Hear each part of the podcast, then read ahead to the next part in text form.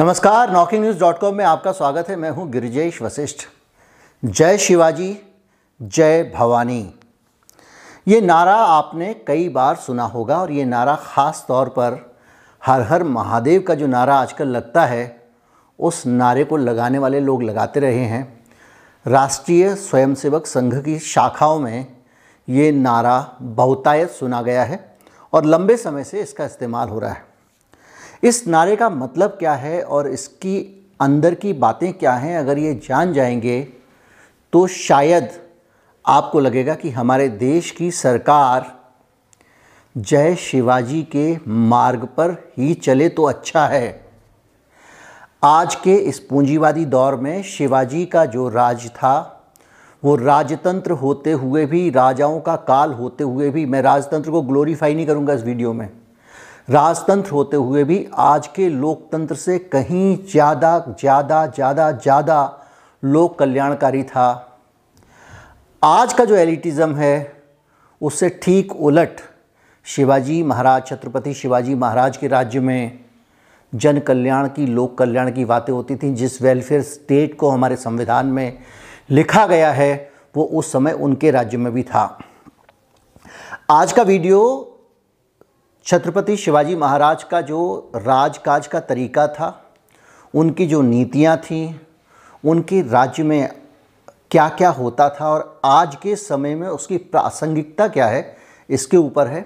इतिहास की बहुत रोचक और अच्छी बातें आपको जानने को मिलेंगी। कहीं मत जाइए, चैनल को सब्सक्राइब कर लीजिए।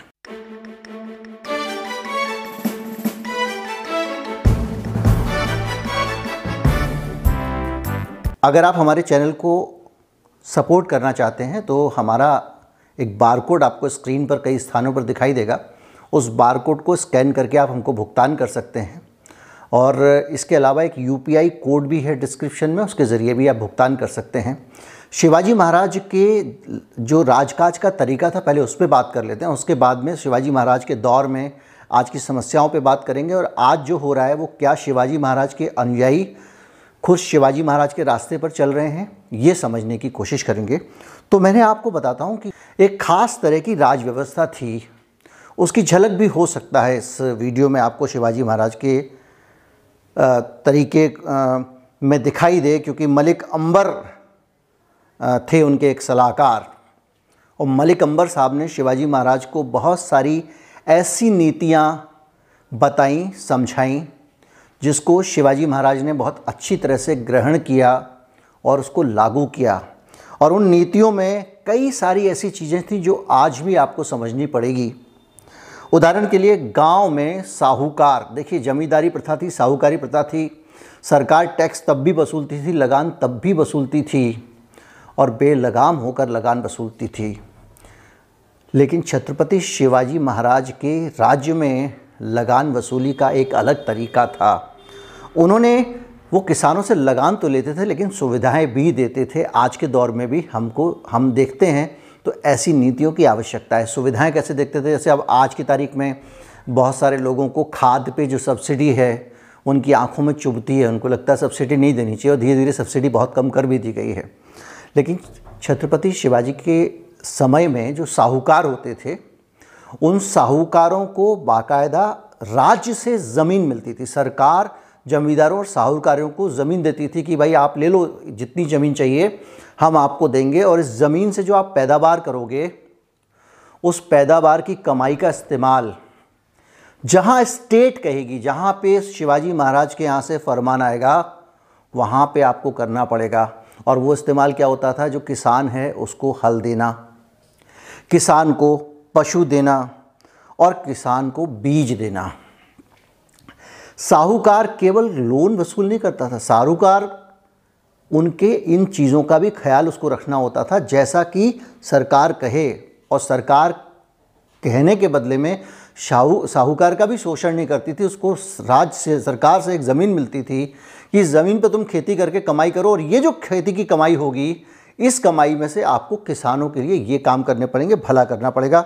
ये राज्य के आदेश से चीज़ें पहुँचानी होती थी। ये शिवाजी महाराज का राज्य था, आप कल्पना कीजिए।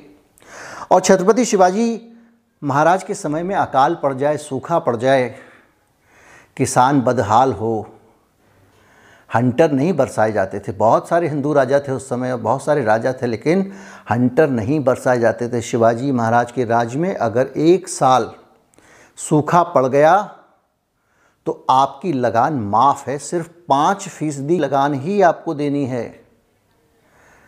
और वो भी अगर 3 साल लगातार पड़ जाए तो पूरा लगान माफ़।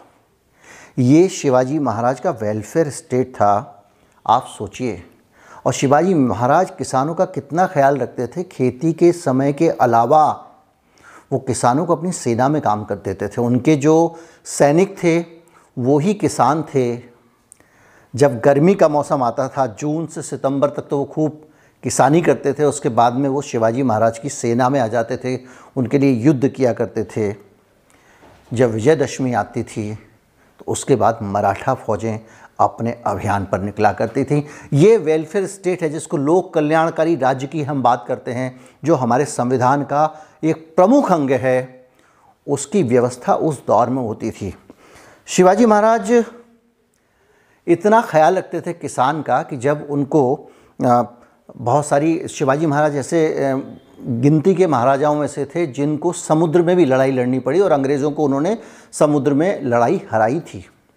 तो जब लड़ने लगे तो युद्ध के लिए जहाज़ बनने थे स्टेट के लिए। आज ज़रा सा कोरोना महामारी होती है तो सरकार सारे नियम वो करके महामारी कानून में, और 5 स्टार होटलों को भी कब्ज़ा कर लेती है। और उस समय शिवाजी महाराज का ये आदेश था कि कटहल के और आम के पेड़, चूँकि किसान पूरे जीवन के जतन के साथ लगाता है, उनको बड़े होने में बहुत समय लगता है और वो बहुत अच्छे से किसान के काम आते हैं। तो कहीं पे भी किसी भी हालत में कटहल के पेड़ और आम के पेड़ काटे नहीं जाएंगे, क्योंकि किसान के लिए वो बच्चे की तरह होते हैं। ये आदेश शिवाजी महाराज के थे, और उनके राज्य में कोई भी सैनिक इस तरह के पेड़ नहीं काट सकता था। और ज़िंदा पेड़ काटने पर भी रोक थी। अगर पेड़ सूख गया है तो ही आप उसको काट। पर्यावरण के बारे में सोचिए, निसर्ग के लिए, नैसर्गिक जो चीज़ें हैं जो हमको कुदरत ने दिया है, इसको साँच संवार के रखना, इसका चिंतन उस दौर में था। मैं फिर कह रहा हूँ, मैं राजतंत्र के पक्ष में नहीं हूँ। राजतंत्र की कई खूबियाँ होती हैं, कई खामियाँ होती हैं, लेकिन ये राजतंत्र नहीं था, ये लोक कल्याणकारी राज्य था, जो आज की लोकतांत्रिक अवस्था में हम अपेक्षा करते हैं। हमने कहा था कि जब आज़ादी की 75वीं सालगिरह होगी, इस देश के एक प्रधानमंत्री ने कहा था, तो सबके पास मकान होगा। अपने आसपास देख लीजिएगा, मराठा लश्कर जिस इलाके से निकलता था उसको ये हिदायत थी कि उस इलाके से जब निकलेगा ना तो कोई लूटमार नहीं करेगा। जबकि उसी दौर में जो मुग़ल फ़ौजें निकलती थीं या दूसरे राजाओं की फ़ौजें निकलती थी, तो जहाँ से निकलती थी गांव वाले डर के मारे छिप जाते थे, क्योंकि इतनी ज़्यादा लूटमार मचाते थे वो। और ये कहा गया था कि अपनी ज़रूरत के लिए अगर आप कोई भी रसद लोगे, अगर आप अपने लिए गेहूँ लेते हो, तो आपको जो खर्चा युद्ध के लिए दिया गया उसके ज़रिए आप भुगतान करेंगे। आप फ्री में किसान से चीज़ नहीं उठाएंगे। आज के ज़माने में हो सकता है आपको ये चीज़ बहुत सामान्य लगे, लेकिन उस दौर में जब राजा का सैनिक कुछ कह दे, किसी की हिम्मत नहीं थी कि उसको इनकार कर दे। तब शिवाजी महाराज ने ये कानून बनाया था। और बूढ़े, बच्चे, महिलाओं पर शस्त्र नहीं उठाओगे, ये उनको, उनकी हिदायत थी उनके दौर में। छत्रपति शिवाजी महाराज के समय में उस जो कानून था, जो शासन व्यवस्था थी, जैसे हम लोकतंत्र कहते हैं, उस व्यवस्था को उन्होंने स्वराज्य नाम दिया था। और स्वराज्य व्यवस्था में कोई भी वर्ण व्यवस्था नहीं थी, अलग अलग जातियां नहीं थीं, सभी जातियों को सारे कार्य करने का अधिकार था। उसकी कुछ ऐतिहासिक वजहें भी थीं, उस पर मैं बाद में आऊँगा। और उन ऐतिहासिक वजहों में से एक ये बताई जाती है कि शिवाजी महाराज भोसले थे, और भोसले एक ऐसी कम्युनिटी मानी जाती थी जो उस समय खेती करती थी और युद्ध करती थी, और बहरहाल वो क्षत्रिय नहीं थे। तो जब वो राजा बने तो ब्राह्मणवाद बहुत हावी था, तो ब्राह्मणों ने कहा कि ये क्षत्रिय नहीं है और वर्ण व्यवस्था के अनुसार हम इसको राजतिलक नहीं करेंगे।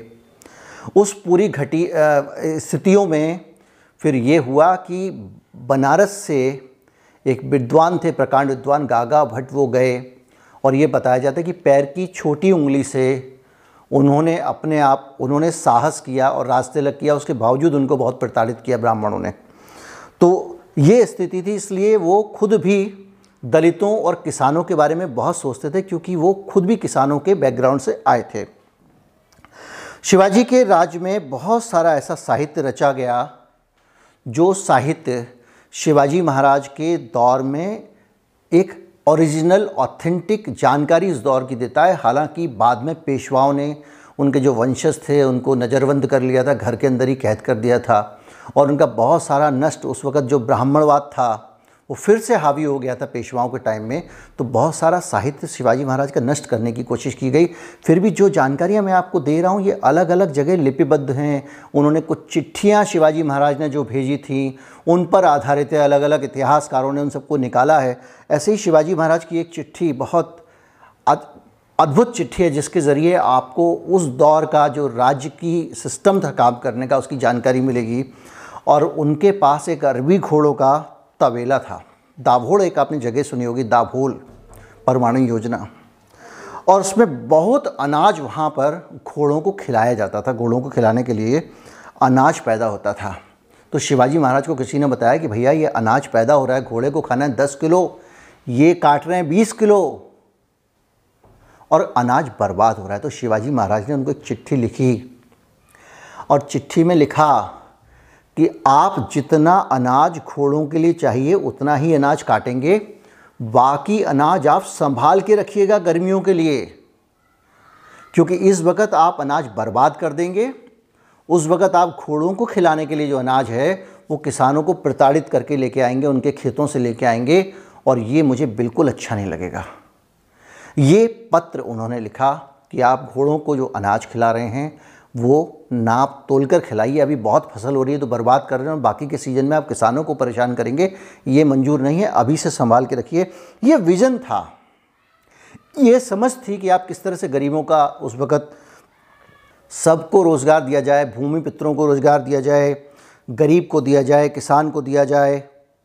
ये सारी चीज़ें शिवाजी महाराज अपने शासन में ध्यान रखते थे। और आपको एक और बात बताऊं कि न्याय के मामले में हालत ये थी शिवाजी महाराज की कि उनका अपना साला जो था उनकी आंखें उन्होंने फोड़ दी थी, उनको जेल में बंद कर दिया था। और उसकी वजह थी कि उन्होंने एक सिपह सालार का दूर कहीं किसी किले में बलात्कार किया था और जिसकी खबर शिवाजी महाराज तक पहुँच गई थी। ये था शिवाजी महाराज का जीवन। और अब आप आज के हिसाब से इसकी तुलना करें। वैसे आपके दिमाग में ये चीज़ आ रही होगी कि ये सब जानकारियाँ जो मैं आपको दे रहा हूँ, ये सब जानकारियाँ, इतनी सारी जानकारियाँ मैं लाता कहाँ से हूँ? जाहिर बात है कि इस सब जानकारियों को लाने के लिए आपको पढ़ना लिखना पड़ता है, बहुत सारी जानकारी चाहिए होती हैं। और आज के दौर में अगर आप पढ़ना ना चाहें तो भी बहुत सारी ऐसी चीज़ें हैं जिनके ज़रिए आप पढ़ने का आनंद भी ले सकते हैं और समय भी बचा सकते हैं। जैसे कि आप दफ्तर में काम कर रहे हैं, कंप्यूटर पे आप काम करते रहें और पीछे पीछे आप सुनते रहें। ऑडियो बुक्स हैं बहुत सारी। भारत में एक लीडिंग प्लेटफॉर्म है कुकू एफ़एम, जिन्होंने इस वीडियो को स्पॉन्सर किया है। तो कुकू एफ़एम एक ऐसा प्लेटफॉर्म है जिसके ज़रिए बहुत सारी जानकारियाँ आप इस तरह की ले सकते हैं। उनकी एक पुस्तक है छत्रपति शिवाजी महाराज, उसमें भी आपको बहुत सारी जानकारियाँ उनके बारे में मिल जाएंगी।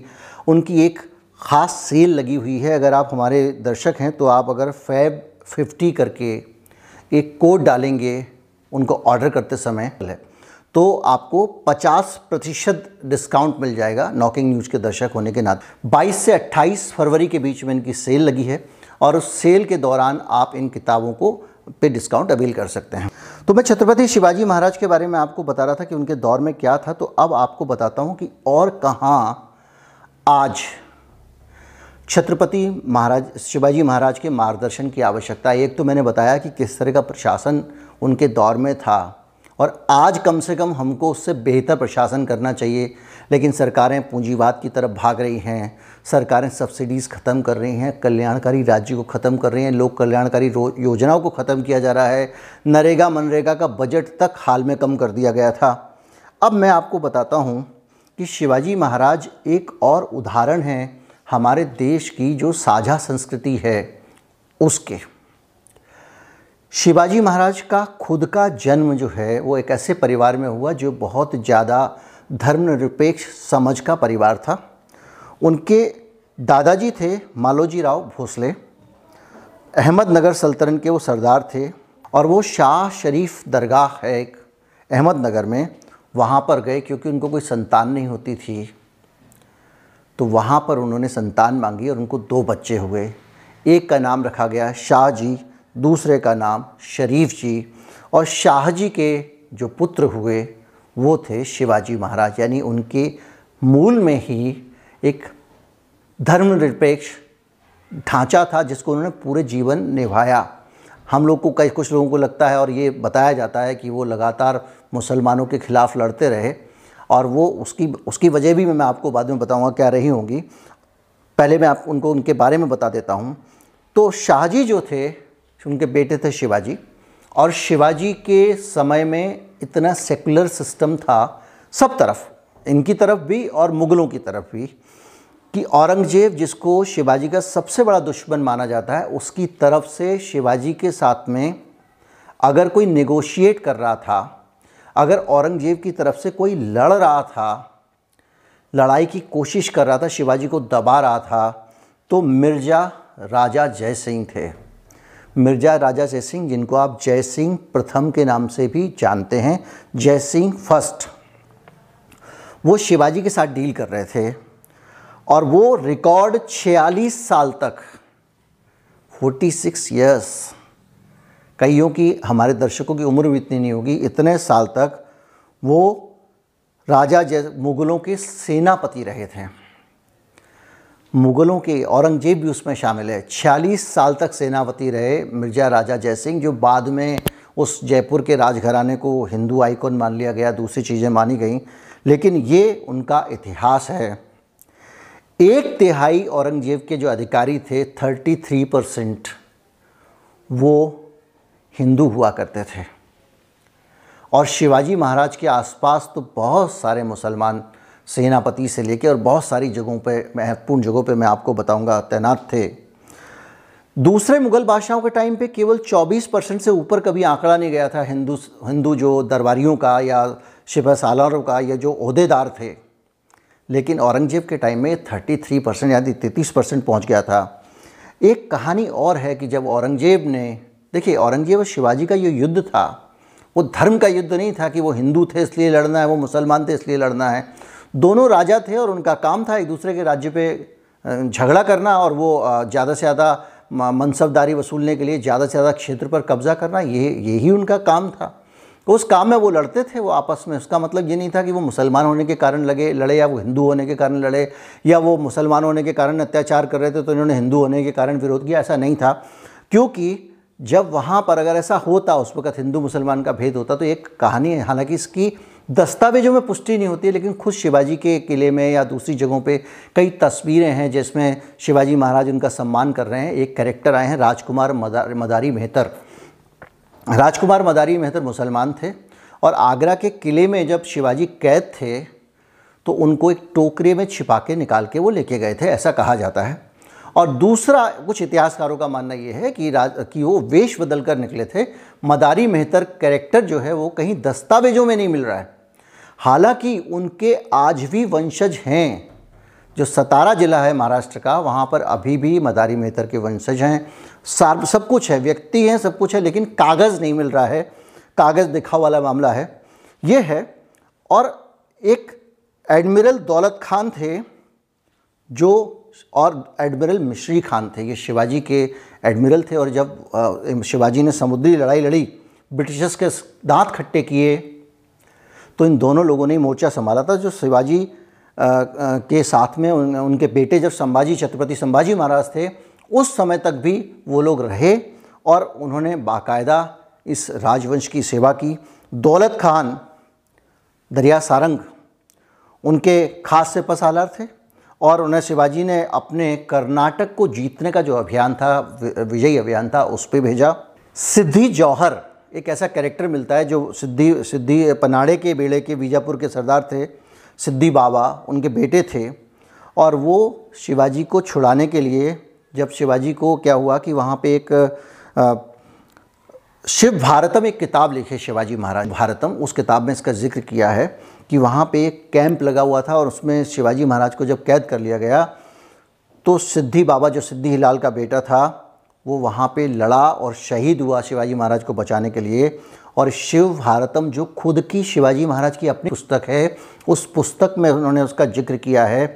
मोहम्मद हफ्ज नाम के एक शख्स थे। मोहम्मद हफ्ज खान 1657 में कल्याण भिवंडी के किले पर हमला करने उनको भेजा था। किसने भेजा था? शिवाजी महाराज ने भेजा था।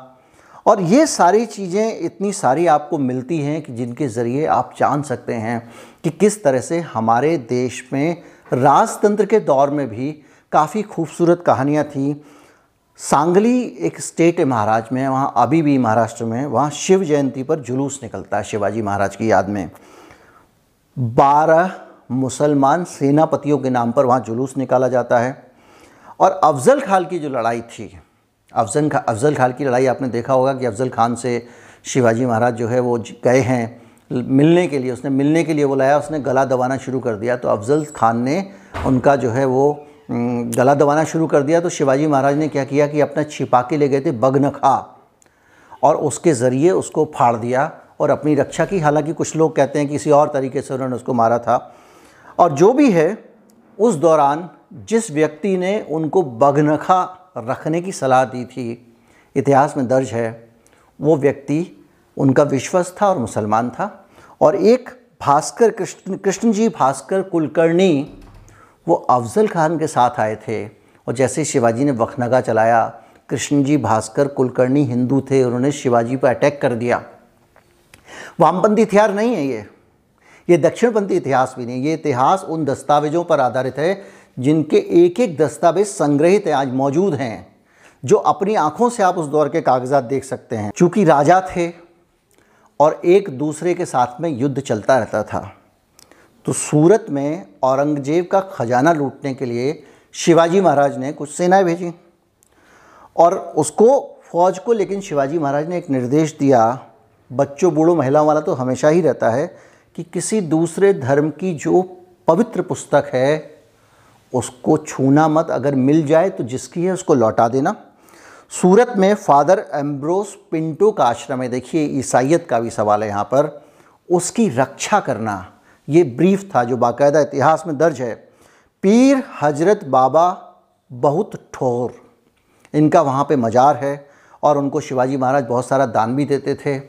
उस मज़ार पर जाना और उनका ख्याल रखना, उनकी रक्षा करना, उसको नुकसान नहीं पहुँचना चाहिए, ये सारी चीज़ें, इतनी सारी चीज़ें हैं। रायगढ़ किले में उन्होंने जगदीश्वर मंदिर बनवाया तो साथ में एक मस्जिद भी बनवा दी। ये बहुत सारी चीज़ें हैं, इतनी सारी चीज़ें हैं कि आप देखते रह जाएंगे। ये चीज़ें आपको बताती हैं कि हमारे भारत का अतीत क्या था, छत्रपति शिवाजी महाराज क्या थे, हमारे देश में किस तरह से जन कल्याण, लोकतंत्र, धर्मनिरपेक्षता की जड़ें गहरी और पुरानी हैं। ये सारी चीज़ें आपको इतिहास में मिलेंगी। अगर हम आज के हिसाब से देखें तो आज जब हिजाब के लिए लड़कियों को संघर्ष करना पड़ता है, सही हो गलत हो ये प्रश्न नहीं, ये पर्सनल चॉइस का मामला है, मैं पहले भी कह चुका हूँ, मेरी राय एकदम अलग है।